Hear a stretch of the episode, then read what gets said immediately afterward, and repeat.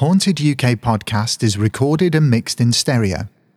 Listening through an environment such as stereo speakers or headphones will ensure you get the best experience.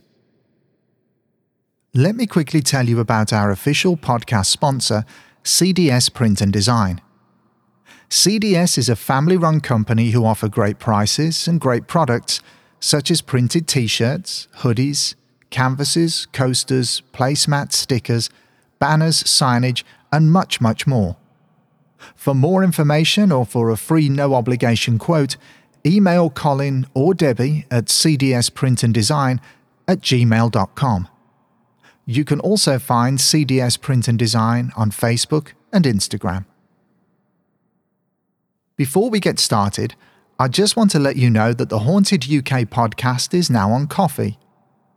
If you love the show and want more content, such as bite sized bonus episodes, horror and paranormal movie reviews, chances to get your hands on exclusive Haunted UK podcast merchandise courtesy of CDS Print and Design, as well as a free Haunted UK podcast sticker and much more, then get yourself over to Ko-fi and sign up to donate just £3 per month. That's ko hyphen fi and search for the Haunted UK podcast. Ko-fi why not buy us one?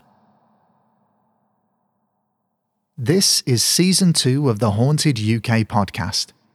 In this season, we're going to cast our net far and wide to tell stories of UFOs, unsolved mysteries, strange creatures, unexplained disappearances, as well as further tales of ghosts, poltergeists, and haunted locations. But before we dive in, why not make a note to listen to the following great podcast? Hi, I'm Kristen. And I'm Jennifer. And we're the hosts of Haunted or Hoax, a paranormal investigation podcast where we investigate the legends and history, not just the ghosts. Our locations range from houses down in Savannah, Georgia, murder houses in the Midwest, to hotels in West Virginia. Additionally, we get together and go on ghost tours and bring the legends and history to you.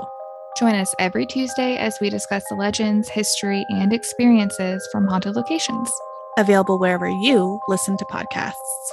Bye. Bye.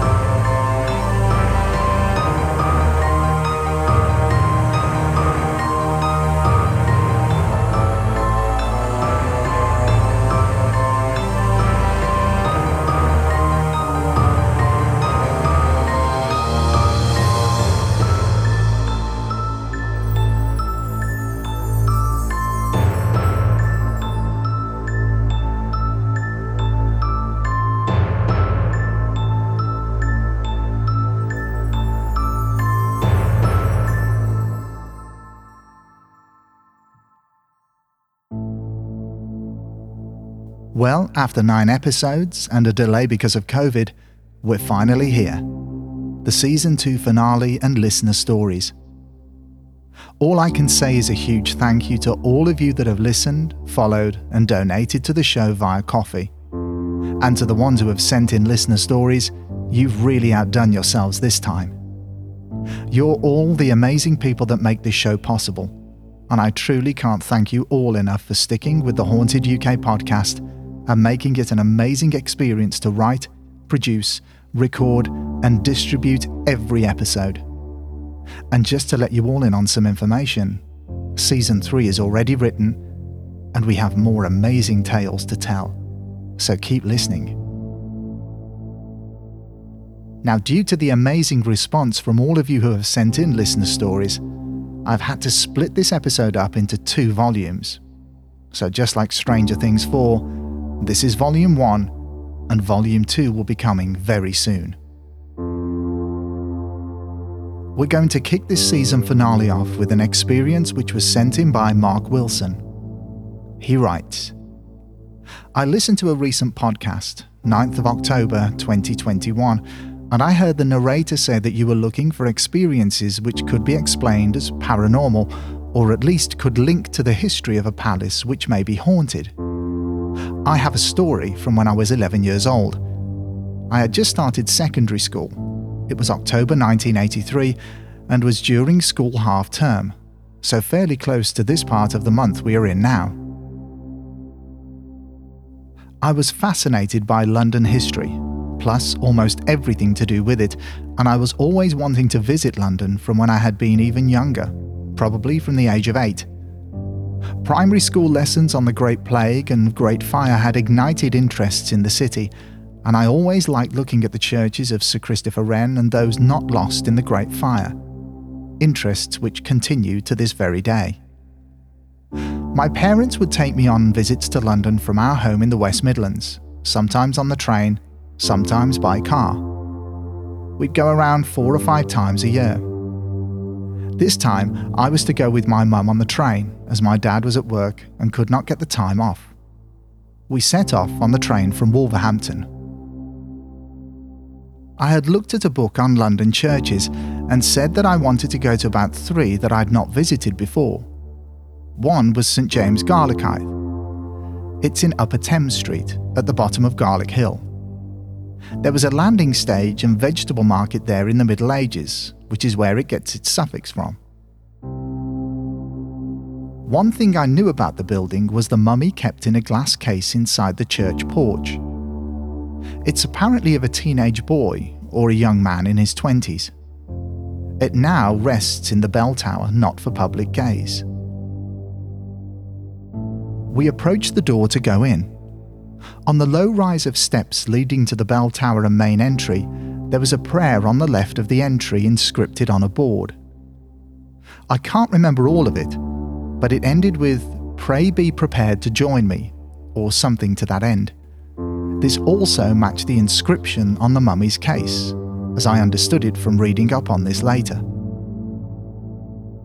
As we walked onto the steps, I was overcome by a very odd feeling.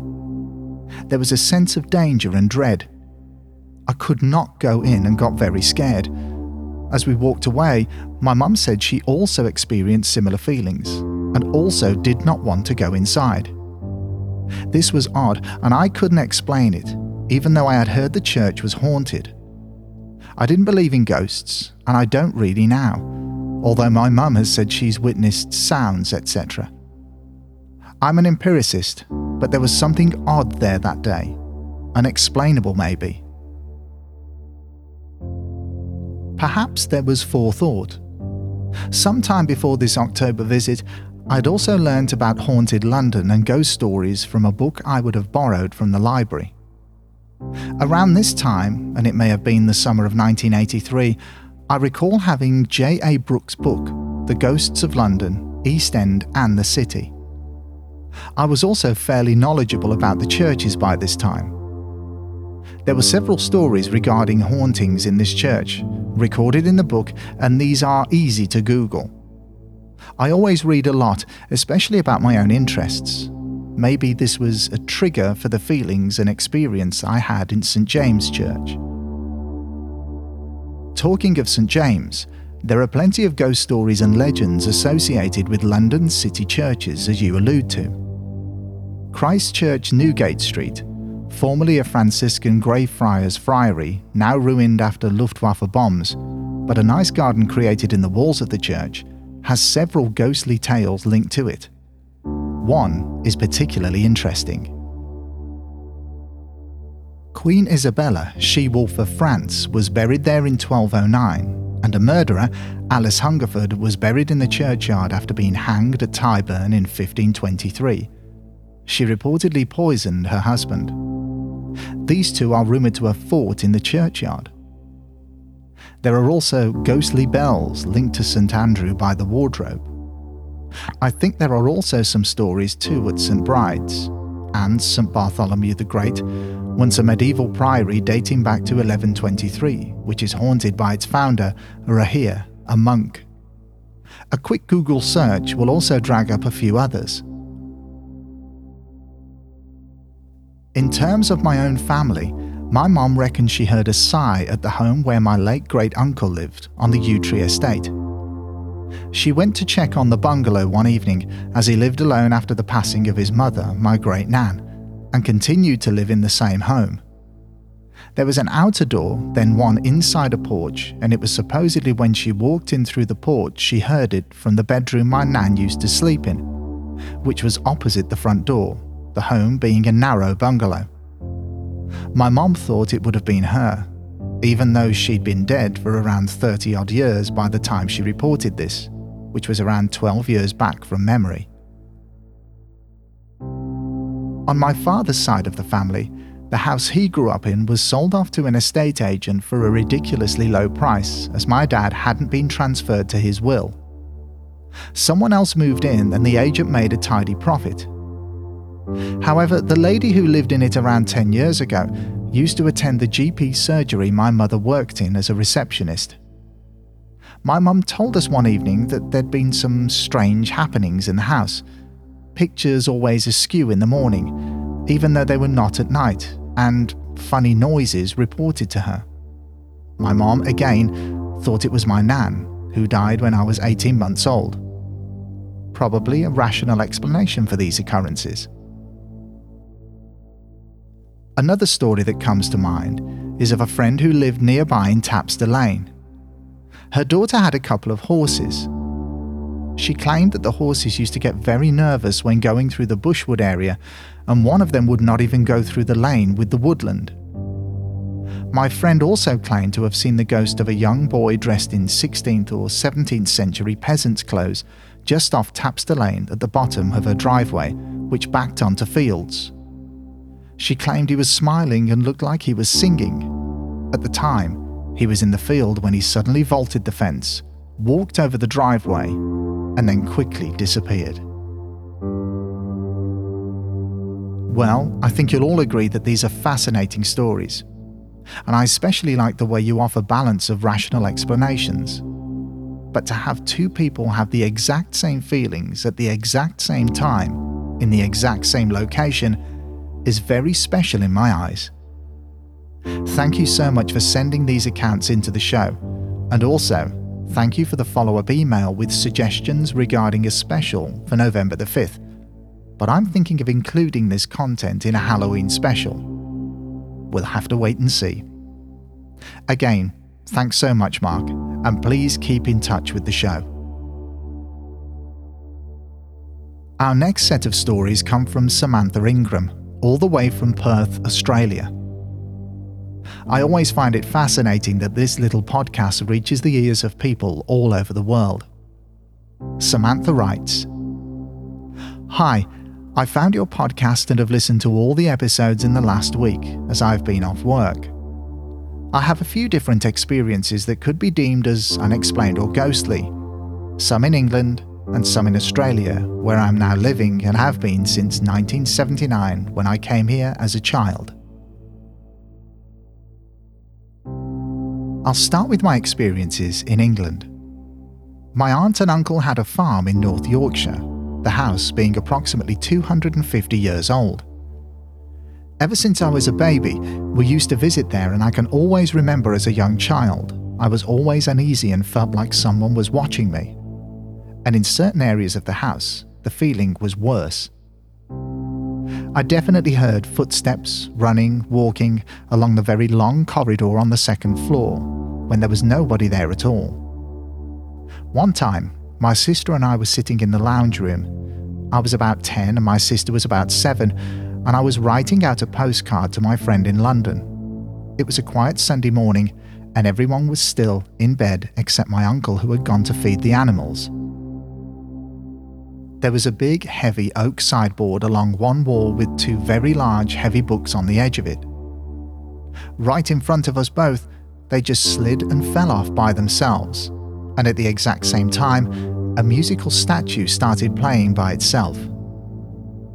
This statue was on the other side of the room on the mantelpiece and made the sound of a wind up music box.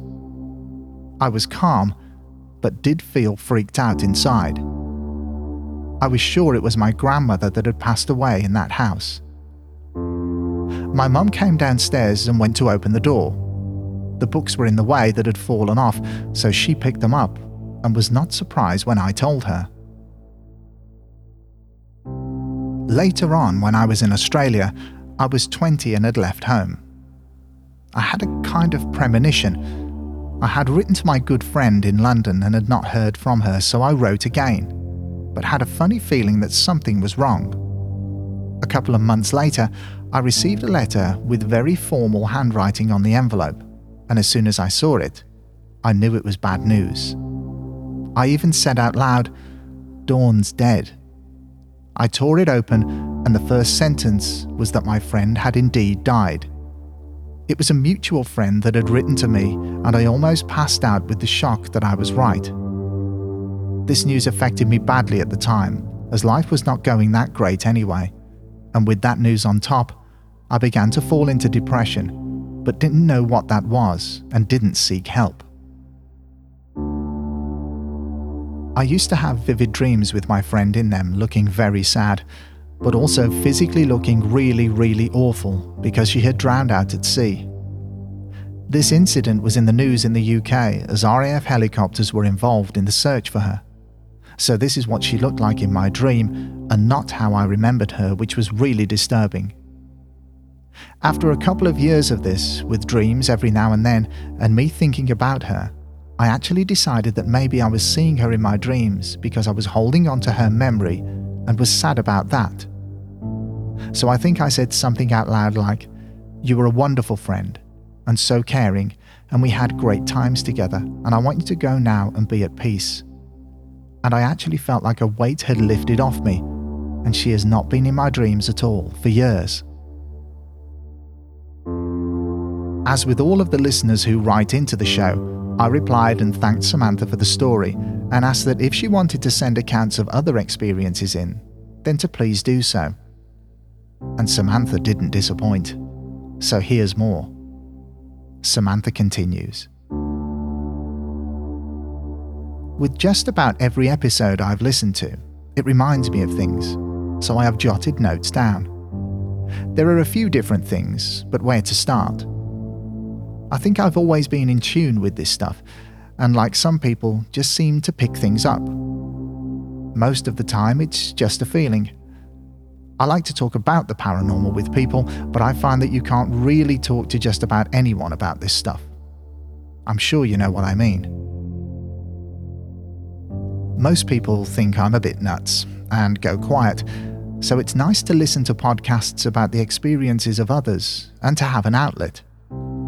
I've listened to a few different ones over the last six months, such as Uncanny and the Battersea Poltergeist on BBC Sounds, as well as a couple of American ones which someone told me about, or others which I found through searching. I've always gone to the paranormal section in libraries and have a few books on ghosts. I have a feeling that this in tune type thing seems to run in families. My sister has seen and heard stuff, and my ex husband and my kids. My auntie at the farm said a few times that I reminded her of a great aunt that used to do readings for wives whose husbands had died in mining accidents in Northumberland. They went to her to try and contact them, but I don't do anything like that though. A couple of times I had known that someone has died, and particularly one lady who I felt sure had come back to say goodbye. I was washing up and thinking of her at the time of her funeral I didn't even know her that well. She was a mum whose kids went to the same school as mine, and I had a vision of her in my head almost like a dream. It felt like at the same time she was behind me, but when I turned around, no one was there. It was a very strong feeling. My ex husband was also pretty psychic and saw things, but didn't like talking about them. Occasionally, though, he would become so freaked out by some experiences that he would blurt something out, and I would try to get more info, but he would clam up. He told me that when he was in Cubs in Sydney, they were doing some sort of activity outside, and a few of them saw a cigar shaped object in the sky.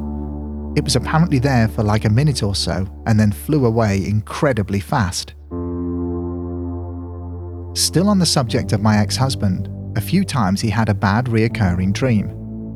He woke me up and was talking and seemed upset. I would ask him what the dream was about, and he said he was a soldier in the Vietnam War and was on a beach when he died. I think he mentioned that he was shot, and he said he went out of his body and was looking down at himself lying on the beach. But he wasn't looking down at himself, it was someone else, so maybe this could be likened to reincarnation. It really freaked him out, but he didn't want to talk about it anymore. That's all I got out of him. Incidentally, he was born in 1966, when the Vietnam War was on. I was also told a UFO story by my parents.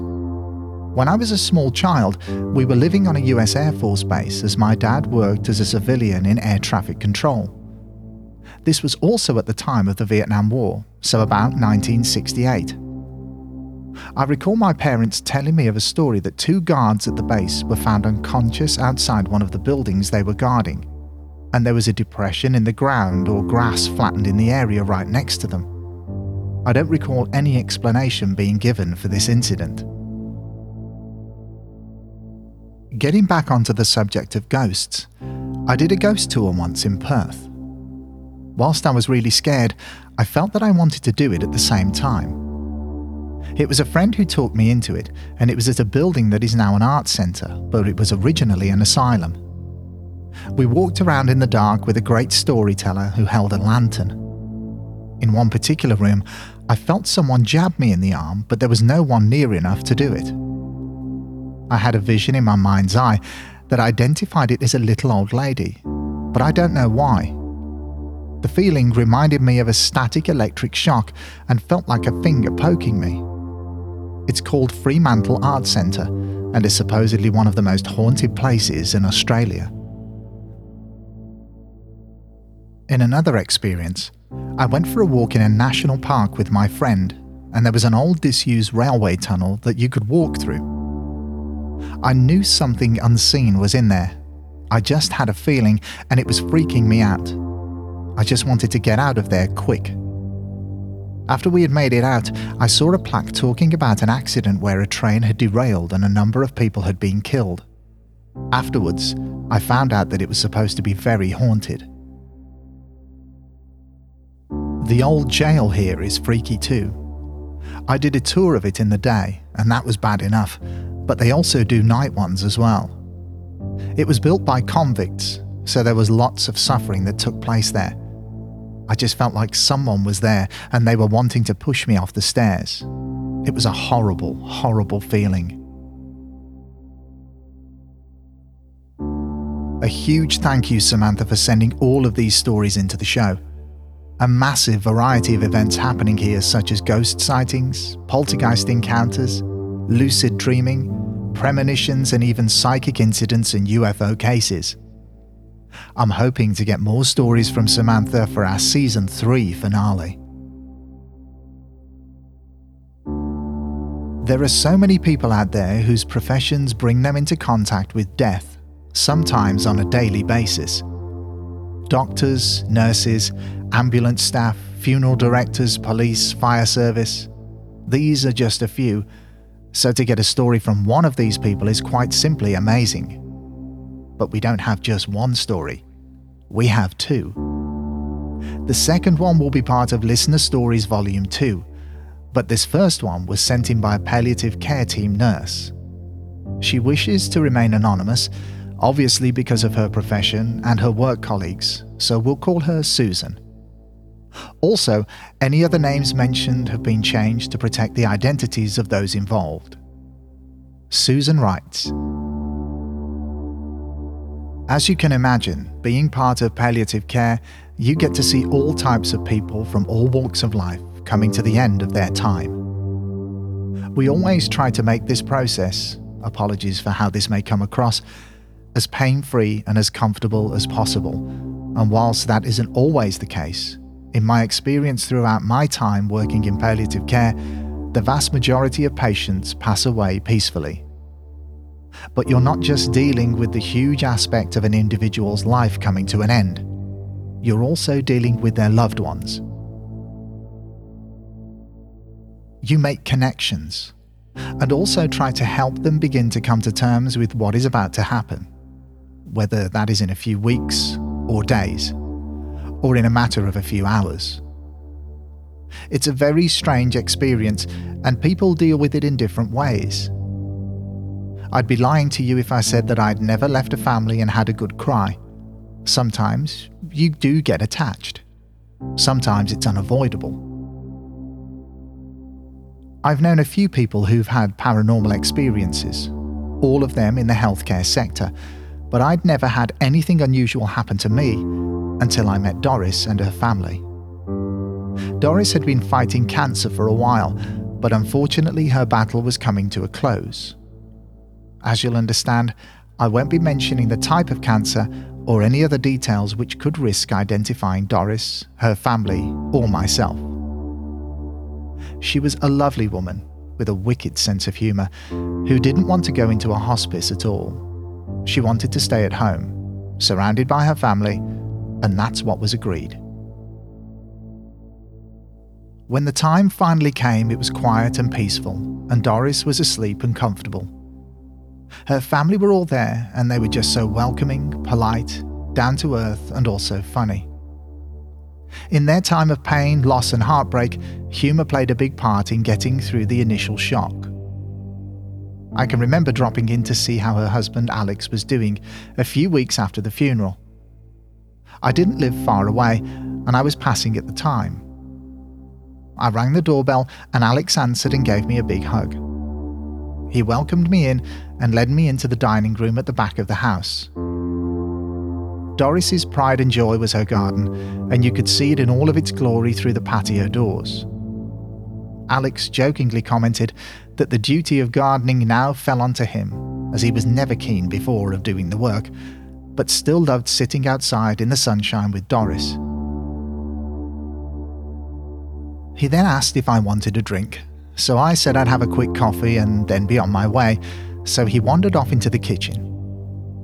We were still chatting away when, out of the corner of my eye, I noticed something move in the garden and disappear behind the shed, which was located around halfway down the right hand side. There was also a greenhouse there, so I assumed that there was either a visitor here or there was an intruder outside. I didn't remember Alex mentioning anything about someone else being here with him.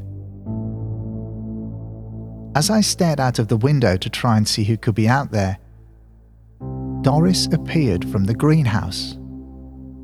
She looked beautiful, full of colour, and a picture of health. I couldn't register at first what I was actually looking at until she turned to me, smiled, and waved, then walked to the rear of the garden where there was a screen of bushes which enclosed the seating area, and disappeared. I know this sounds completely mad, but she was as solid as you or me, none of this partial, transparent ghost stuff. She looked real. I blinked a few times, but she was definitely gone, and I was left sat in her house, totally gobsmacked, but not afraid or frightened in any way, shape, or form. Alex came back into the dining room with our drinks and saw the look on my face. I didn't have to say anything. He knew. He just knew and gave me a warm smile. We never spoke about it over our coffee, and I left the house around 20 minutes later, still unsure if what I'd seen was real or just my imagination playing tricks with me. But then I thought of what Alex said when he mentioned the gardening. He said he still loved sitting outside with Doris. I'll never forget this experience but I'll also never forget the feeling of peace that washed over me after I'd left the house. Had I been lucky enough to witness Doris coming back to be with her husband in their beloved garden? Or was it all simply down to my imagination and my own personal connection with her and her family? I've binge listened to all of your episodes after I found your podcast and love every single one of them. The werewolf episode scared me to bits, and I found the Tutankhamun episode absolutely fascinating. I hope that this story makes it into the Listener Stories episode, and please, please, please keep up the great work. All the best, Susan. Thank you so much for sending this story in, Susan, and thank you for the kind words. It's simply amazing to hear stories of experiences witnessed by people who work so closely to those who are on their final journey. And when I received your story, I was completely in awe. Whether it was your mind playing tricks on you or you did indeed see Doris in her garden on that day doesn't matter. Your experience, the effects it had on you, and the help you gave to Doris and her family are the things that really matter. Thank you again for sending this into the show. Next up is a story which has been sent in by Claire Milton and involves the vision of a man which appeared shortly after the loss of a beloved pet dog. Claire writes I must have been between 8 or 10 years old when my mum's dog, Katie, which was a border collie, had to be put to sleep. I remember that we'd had tea and were sat watching TV or something when I had been told Katie had been taken to the vets. So when I heard my dad pull up into the car porch, I ran out to him. I said that Katie was in hospital, and he told me that he knew and that Katie had to be put to sleep. I had absolutely no idea and was very distressed by this news, as I was incredibly attached to Katie and loved her so much. I ran into the kitchen and proceeded to ask why I hadn't been told, as I felt that I had a right to know. I then went out to the back garden and sat on the bench. I wouldn't talk to my mum or even turn around to look at her. I must have sat there for a while, but to me it felt like hours until my mum told me to come in as it was time for bed. I went in but still wouldn't speak to her and went up. I woke up the following morning and made my way downstairs and stood in the doorway leading to the back garden from the kitchen. And there, right in front of me, stood a man of coloured skin in full length blue denim dungarees. The sun was shining brightly, but it didn't feel hot or cold. I couldn't believe my eyes. There he was, stood there with a bright silver wheelbarrow. He didn't say anything at all, but just smiled at me. I closed my eyes three times, and yet he was still there. I closed them for a fourth time, rubbed them, and then opened them again, and this time he was gone. I didn't feel scared of him at all, and I've always wanted to find out who he was, as I feel he wanted his descendants to know that though he may have been a slave, the feeling I got was that he was very cared for and educated. Also, I feel he lived maybe sometime in the 18th or 19th century. This all happened in Matson, where my mum still lives. I had many experiences with the paranormal there for six years, which was how long I lived with them. I love the podcast, so please keep the episodes coming. I listen to them to and from work. This was a story that completely intrigued me when I first read it, and it still does now. To help me try and understand what this sighting could mean, I asked my good friend Carly, who is the Village Tarot Witch on Instagram and was also a co presenter on the brilliant Haunted Housewives podcast, which is sadly no longer running, what her opinion was with regards to this apparition's appearance. She informed me that this spirit definitely appeared to give comfort and reassurance because of the circumstances, and even though Carly cannot see her own spirit guide, she can only feel its presence. That doesn't mean that if this is Claire's spirit guide, it couldn't make itself seen. Carly also described a feeling of ancestral vibes, which I found interesting. So, if you believe in the possibilities of spirit guides or not, this story is still extremely fascinating and to Carly and Tara of the Haunted Housewives podcast. If you ever want to come back and release a special or another series, you've definitely got a lot of supporters and fans. Thanks again, Carly, for your help and insight into this story. Next up is a brief account of a haunting in Illinois from a paranormal investigation group who actually caught what they felt was credible evidence to support some of the strange goings on at the McPike Mansion. Lainey and Don write We are Spectral Waves, a paranormal research team out of Chicago, Illinois. In August of 2018, we investigated the McPike Mansion in Alton, Illinois, USA, where we obtained evidence of disembodied horses walking on cobblestones. This evidence was also corroborated with another paranormal investigation team and was then reinforced yet again when in 2019 the popular program Ghost Adventures investigated the McPike mansion and captured the same phenomenon. This is a very rare occurrence when it happens, as you well know. We obtained this evidence by using scientific tools, capturing it on both audio and videotape. We have included a YouTube link explaining this rare phenomenon. We thought you would be interested in our story, as we like to educate the public with the corroborating evidence. This started from being inside McPike Mansion, when one of the team members saw out of the front door glass of the mansion a red streak and a white streak. After seeing that, she alerted the other team members, thinking it was just someone trespassing. We opened the door and looked out because of some equipment we had laying on the porch outside the mansion. She was worried that someone was going towards the equipment, but no one was anywhere in sight besides spectral waves.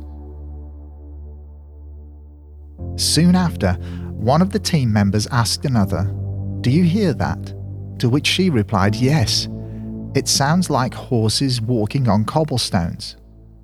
Both of us heard the disembodied horses walking on these cobblestones with our own ears, as well as capturing an audio recording on a video camera. This was late at night with no horses anywhere, no one close by, nowhere there was cobblestones either. We look forward to hearing what you all think. Lainey and Don, Spectral Waves. The YouTube link for this evidence is attached in the show's notes for this episode, so please give it a watch and also follow the Spectral Waves channel. After you've listened to the evidence, why not drop me your opinions via email or on the Haunted UK Podcast's Instagram account? I'd be very interested to hear what you all think. Thanks again to the Spectral Waves team for sending in this story. Before we continue, here's a message from another great podcast. Hey, I'm Shan. And I'm Troy. And we are going on a little murder road trip.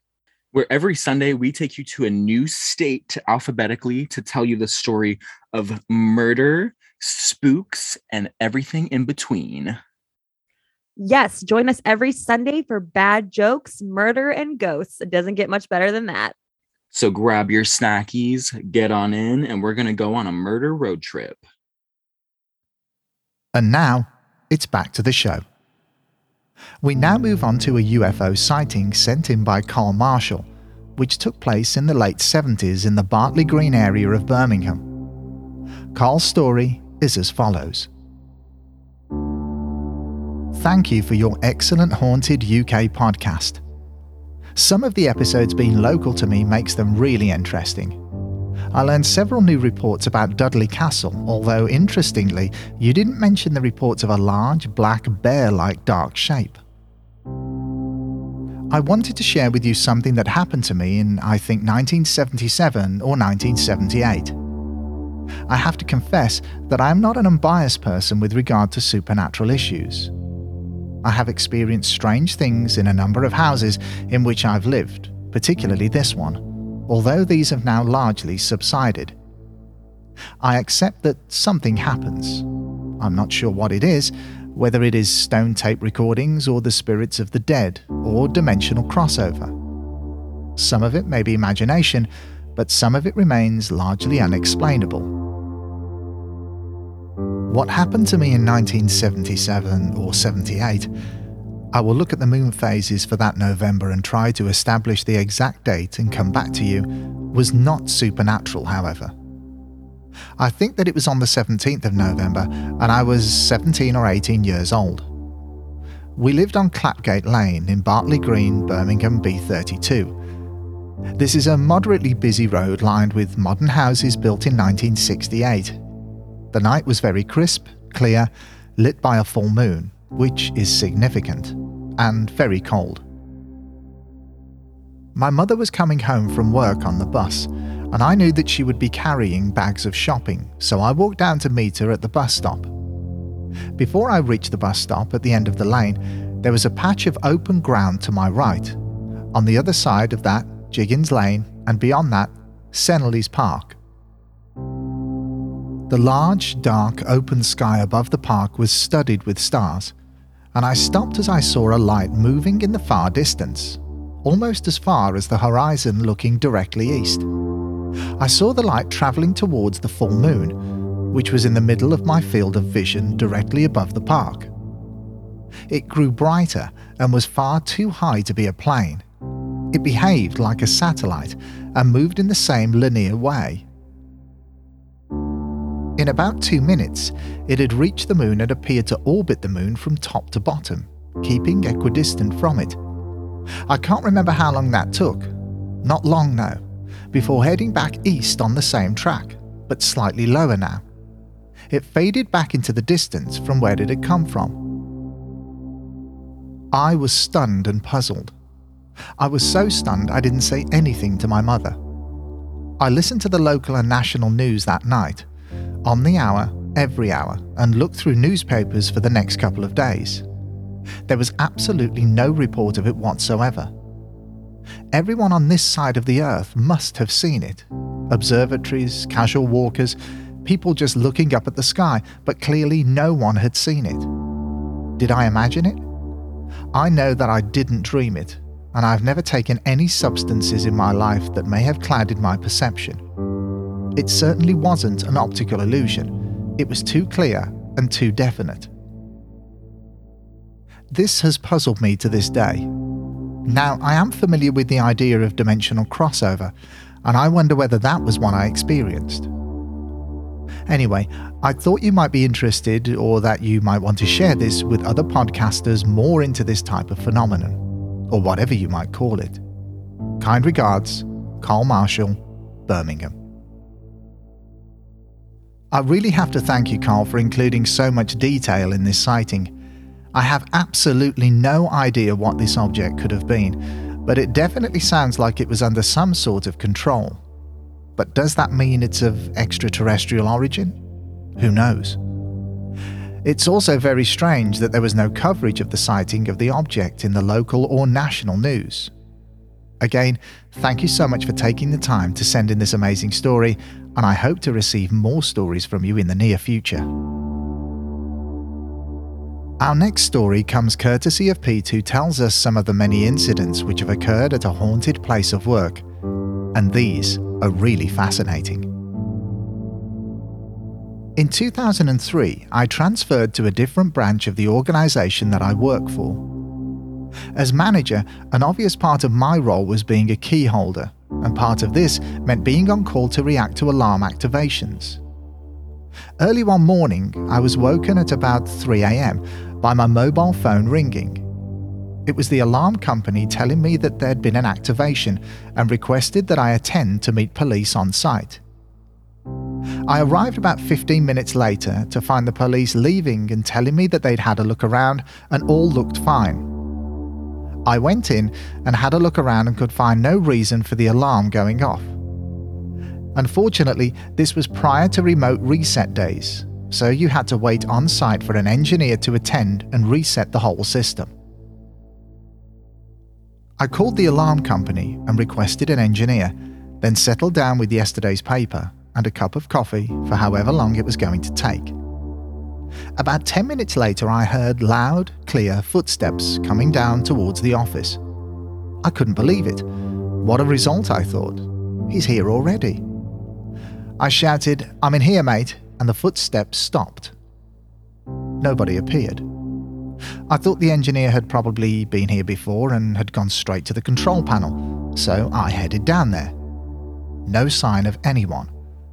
So I thought maybe he'd return to his van for his tools or something, so I went outside. No engineer, no van, and a closed gate. That's bloody odd, I thought, and went back to phone the alarm company to ask if the engineer had attended and gone again, or what was going on. I was told that unfortunately he was delayed in Southampton, which was about two hours away. I said there's no point in me waiting around here. Please get him to call when he's about 30 minutes away and I'll come back. As I was wondering what had happened, a door down the corridor slammed loudly. Oh Christ, there's somebody in here, I thought. I armed myself with a hammer. Yes, silly, I know, But if it's them or me, then it was that or the newspaper. Again, no sign of anybody, and there's no way out without passing me or via a locked and alarmed fire exit. I went home and went back to bed to wait for the call. It was about 4am by now. No sooner had I nodded off than the phone rang, the engineer saying he'll be there in about half an hour. So I reattended, the alarm was reset. I signed the engineer's worksheet, left a note for my assistant manager saying that I've gone home for a kip and I'll be in at about 9 o'clock. When I went back, the assistant manager came into the office and shut the door behind him. The exchange went as follows I see you were called out last night. Yeah, bloody thing, false alarm apparently. I'm not so sure. Did you, uh, hear anything? What do you mean? Like what? Um, footsteps, doors opening and closing. Oh, why do you ask? Because there's something in here. I've heard it loads of times. Now, this guy had been there 20 years by then. I told him what had happened, and he said he wasn't surprised and said that he'd been spooked by it at first, but had got used to it. We never mentioned it again, as I asked him to keep it to himself. I didn't need an outbreak of hysteria or horseplay involving sheets with eye holes cut out. Unfortunately, he had to leave through ill health, and then the cycle started afresh. While I was away on holiday, my new assistant manager was called out and was so spooked he fled the premises without calling the engineer and sat outside in his car until colleagues arrived hours later. Over the next few years, the ghost, if that's what it was, seemed to extend its hours of activity, making ever more frequent visits during the day. By now, it had been christened Spectre on one occasion, I was holding a staff meeting out in the showroom when the two members of staff sitting at the right hand end of the row of chairs turned simultaneously and looked down towards the door and turned back looking surprised. After the meeting, I asked both separately what they were looking at, and they both said they heard footsteps. On another memorable occasion, my assistant and I were in the office after hours banking the day's takings when he shrieked and flew across the room towards me, saying, Did you hear that? Hear what? I said. Something's tapping on that door. There's a pair of glazed doors leading to the showroom. Then I heard it too a tapping on the glass. I went over there to investigate, much to his distress. I tapped a pound coin on the glass and it sounded identical to what we'd heard. I went back over the other side and the tapping started again. I noticed that it only tapped when we weren't looking at the doors. As soon as we looked up, it stopped. Looked down at the counter and the tapping started again. We were the only two on the premises and the doors were locked as was policy when banking up. This was enough for him I found out later he wouldn't stay on the premises on his own for anything. I was banking up one evening and one of the warehousemen was loitering about, and I guessed that he had something he wanted to tell me without the others being there. He was guarding me from the ghost in return for a lift home, as this was the standing arrangement with my colleague. I said I was happy to give him a lift home if he wanted one, but I didn't need babysitting. I told him, Don't worry about me, I talked to it, but unfortunately, it hasn't answered me yet. I could tell from his face that he thought I was weird. Anyway, there were dozens of incidents over the years, all hours of the day and night. But to finish, one of my favourite occasions involved a chap that had been there decades and was basically part of the furniture. If he was about when anyone mentioned any paranormal incident, he'd say, What a load of rubbish. Anyway, one day he appeared, leaning on my office doorframe, looking pale, clammy, and ill. I said, Wow, you look awful. Do you need to go home? He said, No, I, I think I just encountered the spectre. I told him to sit down before he fell down and tell me what had happened. He said he'd been coming down the stairs to the door that always opened and slammed on its own when he heard a rat a tat tat rat a tat tat rhythmical knocking behind the door. He pulled open the door and was confronted by a cling wrapped pallet of stock, with the top of the wrapping jumping up and down in time with the knocking. I said, That's fantastic. What happened next? He said, I don't bloody know. I didn't hang around to find out. I still work for the company, although not exclusively at that location, but I understand Spectre still does his or her rounds, and I'll always wonder who or what it is. Thanks so much for sending this in, Pete. I can remember when I first read this email and I was completely blown away by the sheer amount of solid events produced by this entity and also by the amount of witnesses that experienced its activity. A fantastic story, which I'm so grateful that you took your time to send into the show. Thank you once again, and if you have any more, there's always the season 3 finale. Way back on the 2nd of July 2021, I released episode 3 of season 1 of the Haunted UK podcast. This particular episode dealt with one of the most haunted villages in the whole of the UK Pluckley. This episode was a great success, and I've been so pleased with the feedback which I've had from it. But imagine my surprise when I received an email from a person who actually lives there. This person didn't want to be named in case of any comeback from other residents of the village, and I fully respect that. We all have to remember that when we visit a haunted location, especially when it's somewhere that people live or work, we must be mindful of how we conduct ourselves. After all, we can just go home afterwards. Others can't. The writer states I've just listened to your podcast on our village and I can confirm that the village is very haunted. I have never seen the White Lady or the Highwayman, but I have had lamps turn themselves off, lights flicker and then stop, and even when I've called an electrician out to take a look at the problem, they can find nothing wrong with them at all. My hair was stroked in one bedroom, and my two cats regularly play, chasing things that aren't there, but both of them seem to be seeing exactly the same thing. Sometimes one of them even growls at whatever they are seeing. My friend at her house has had items thrown across the room and has even seen apparitions. One of the personal rooms above the Black Horse apparently has an evil feeling in it, and the door slams to shut you in so tenants just don't use it. Some people have never seen anything, but a lot have. It's become quite taboo, the village was damaged on Halloween, and Screaming Woods still has idiots who camp there and light fires, despite the fact that we have a dormouse population there. Even within the village, people have known each other for years without sharing experiences, possibly because they think they might be seen as mad. I would say that approximately 50% of residents I have spoken to have had experiences, but people just accept it.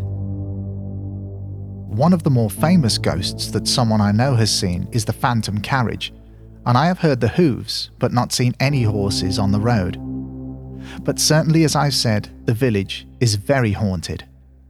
The Black Horse, in particular, has poltergeist activity that so many villagers and a landlady has told me about. All of it harmless, like tables laid up for dinner suddenly emptied with chairs on them, but as soon as people turn back again, it's back as it should be. There have been apparitions in the cellar too, and glasses that slide down the glass shelf only to lean over the edge, then stopped by an unseen hand. There is an apparition of a little boy that has been seen by my friend in her house, which isn't any of the famous ghosts, so we don't know who he is. I lived several places before here, but never had any experiences anywhere else. I would love your opinion, or the opinion of the listeners, of why some places seem to attract spirits and others don't. Pluckley is a very small village and one with a great vibe, definitely not scary or evil, yet it seems to have its fair share of ghosts hanging around. I would be grateful if you could remind your listeners to treat haunted places with respect because the locals used to be very open with their experiences until the police had to attend at Halloween because of the amount of bad behaviour from alleged ghost hunters. Now, people don't share their experiences, and I think that's a shame. We get so many TV companies and shows approaching the village for information, and the villagers ignore them because they don't want to go back to the bad old days. Please keep making the great content. I'm enjoying it so much. Thank you so much again for sending this into the show, and I really hope that visitors, ghost hunters, paranormal investigators will treat Pluckley and its residents a little better than in the past. And while it may only be a minority of people, it's this minority that everyone remembers. Our last story from this first volume comes from Melissa Oliveri. Melissa is an extremely talented woman who not only writes, produces, and publishes her own podcast called The Skylark Bell, but she is also a gifted singer, songwriter, and multi instrumentalist. You may have heard a promo for the Skylark Bell podcast on a previous episode and I highly recommend it to everyone. It's a serialized podcast based on the books which Melissa has written. If you enjoy something a little creepy, with a hint of mystery and also a dash of sci fi, then The Skylark Bell is an unmissable treat. Melissa was incredibly kind enough to send this story over, which features in one of her Phantom Friday episodes, but this version is much more in depth and detailed. Melissa writes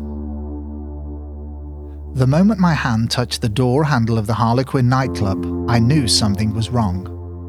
Someone has died. The thought popped into my mind unbidden.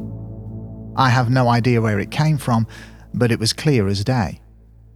I pulled on the handle only to find the door to be locked tight. It was a Tuesday night in January, typically not a busy time for the bar to be open, but it was always open nonetheless and I was fully expecting to march up the stairway beyond the door to see my friend Alan's smiling face behind the bar. I was standing outside in the frigid Quebec City winter with a handful of friends now wondering what we should do. After a brief discussion, we decided to trek through the snow to a different neighborhood haunt. We enjoyed a few drinks on the main floor of the Fourmi Atomique, French for the atomic ant, chatting and laughing, but the heavy feeling in the pit of my stomach stayed with me the entire night. As we were about to leave, I decided to head to the lower level where a friend of mine was DJing. He was between songs, so I went to say hello and ask if he knew why the Harlequin Club was closed. A somber look washed over his face, and he told me Alan, my bartender friend from the Harlequin, had taken his life the night before. I can still recall the ringing in my ears. A swirl of thoughts entered my mind. Then a specific memory came back to haunt me. Three nights prior, I had been at the Harlequin. It was a bustling Saturday night, and Alan was racing to keep up with orders. I had just gotten a new job and was excited to share the good news with him because he knew I was struggling at my previous job. I shouted to him over the music and loud chatter, and he grinned at me and congratulated me, then held up a finger and said, Give me a minute. I waited a brief moment, but he was so busy, and it was so loud, and I needed to get home. So I left. I distinctly remember thinking, I'll see him tomorrow, but for him, there was no tomorrow. He was found the next morning by an unfortunate soul hanging from a decorative wrought iron archway that spanned over a set of exterior stairs leading from Quebec City's lower town to upper town. My next thoughts flew to two events that occurred within a week of each other about two years before when I was still living at home with my parents. We lived out in the country, and one night we were driving home from town down the long, dark country road. It was approximately a 30 minute drive, and I was sitting quietly in the back seat. We were going to stop at a family friend's house to grab my house key, which I had left there after going on a horse ride with her the day before. As we were nearing the turn to go to her house, I had a sudden thought of, I'm going to die. Completely out of nowhere. I sat up in the back seat and looked out of the window at the pitch black fields and forests all around. Where had that thought come from? I shook off the eerie feeling the thought had brought on as we pulled up to our friend's house. My parents told me to run to the back door and grab the key while they waited in the car since it was so late and we all just wanted to get home. I knocked on the door and the tearful woman opened it and handed me my key. I asked her what was wrong, and she told me her husband had just died. His body was still in the field behind the house, and she was waiting for the authorities to come. Of course, I was shaken not only by the news, her husband was a lovely man, but by the strange thought that had entered my mind just a few minutes prior I'm going to die. Was that his last thought? Did he know it was happening as he lay in the field watching the darkening sky above? About one week later, as I was riding the bus to school, I suddenly had the same thought I'm going to die. I remember the sinking feeling in my stomach and hoping against hope that it was just a coincidence, that I was imagining things, and also that it wasn't me that was going to die. The rest of the bus ride felt interminable. Finally, I got to school and went to my first class of the day theatre. The teacher was a funny, expressive, kind man, and I always looked forward to his class. On this day, however, I walked into his classroom to find him very somber and quiet. Once all the students had arrived, he sat us in a circle and informed us that the father of one of our classmates had taken his life the night before. Three premonitions about three sudden deaths. I don't know why the thought entering my mind was, I'm going to die, only to find out someone else had died. I don't pretend to know how these things work, but in each instance there was a feeling, for lack of a better word, that came with the thought. A very different feeling from daydreaming or imagination. It was a sudden, definite, unquestionable knowing, followed by deep seated dread that was both psychological and physical. There was only one other somewhat similar instance where I was sitting in the passenger seat of a car going through a busy intersection. As we waited at the stoplight, I saw a man walking on the sidewalk and out of the blue thought, he's going to die. The thought was once again accompanied by that unshakable knowing. He was a younger man. I didn't know him. I have no idea what happened to him. Perhaps he's now in his 50s or 60s and living a happy life. But based on my other three experiences, I'm not so sure. I often wonder if I was with someone and out of nowhere a similar thought came to me, would I tell them? Should I tell them? What would you do? A huge thank you to you, Melissa, for sending in this amazing account of what seems to be a gift or curse of the ability to predict the future of certain events. It seems that when these feelings begin to boil to the surface, some sort of phenomenon is taking place. Could this be a case of some type of force which we're not yet aware of, which enables you to dip into a parallel dimension and somehow draw emotional detail from it? This detail is then converted into those feelings which you encounter when the message, I'm going to die, comes through. On the other hand, it could be quite simply down to coincidence.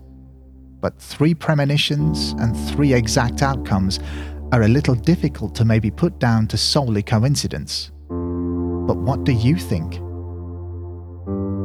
Well, this is where we're going to bring this first volume to a close. I think you'll all agree that these stories are fascinating, and I'd like to thank you all for sending them into the show and also for trusting the Haunted UK podcast to tell your tales.